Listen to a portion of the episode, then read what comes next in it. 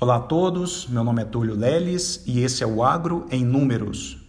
Hoje falaremos sobre os números de 2020 da balança comercial do agronegócio. Balança comercial diz respeito ao saldo entre todas as importações e exportações referentes a produtos agropecuários realizados pelo país.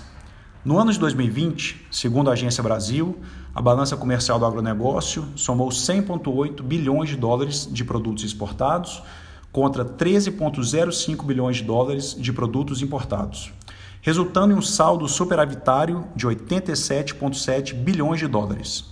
Esse desempenho representa 48% das exportações totais do Brasil.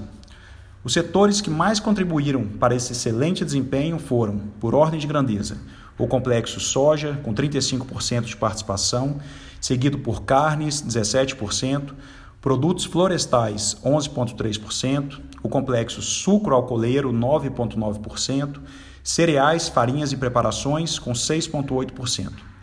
Quanto ao destino dos produtos do agronegócio brasileiro, a China continuou sendo o nosso principal mercado comprador, participando com 33,7% de tudo que foi exportado pelo agro, seguido por União Europeia, 16,2%, Estados Unidos, 6,9%, Japão 2,4% e Coreia do Sul 2,1%. Se você gostou desse áudio conteúdo, salve seus preferidos, compartilhe com seus amigos e profissionais do setor e não deixe de seguir nosso podcast e nosso canal no YouTube. Um grande abraço.